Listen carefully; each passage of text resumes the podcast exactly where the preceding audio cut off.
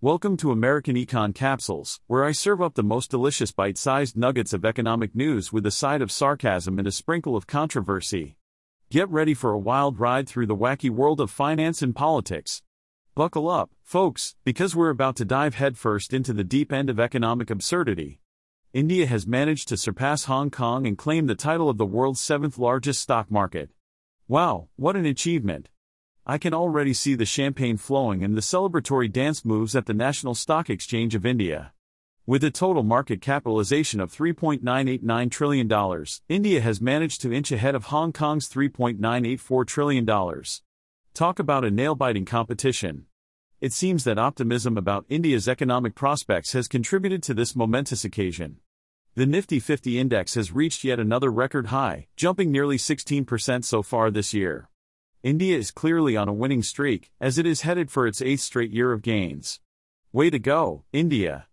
Hong Kong, on the other hand, has experienced a rather unfortunate plunge of 18% in its benchmark Hang Seng index. Ouch! So, what's the secret behind India's success?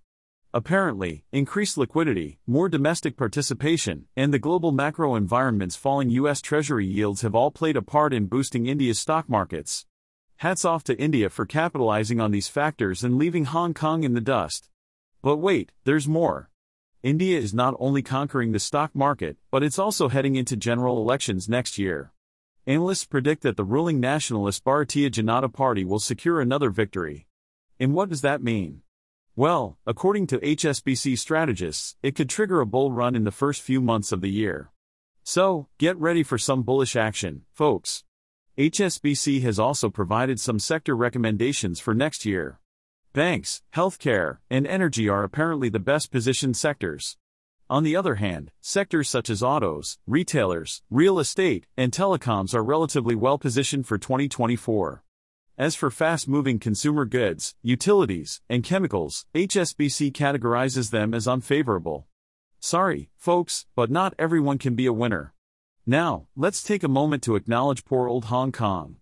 The Hang Seng Index is not only set to notch a fourth year of declines, but it is also the worst performer among major Asia Pacific equity markets. Ouch, that's gotta hurt. Moody's even downgraded Hong Kong's outlook from stable to negative, citing its ties to mainland China. Talk about adding insult to injury. Hong Kong's government is not painting a very rosy picture either. It has trimmed its GDP growth outlook and warned about increasing geopolitical tensions and tight financial conditions. It seems like the city is experiencing some serious confidence issues. Chin up, Hong Kong.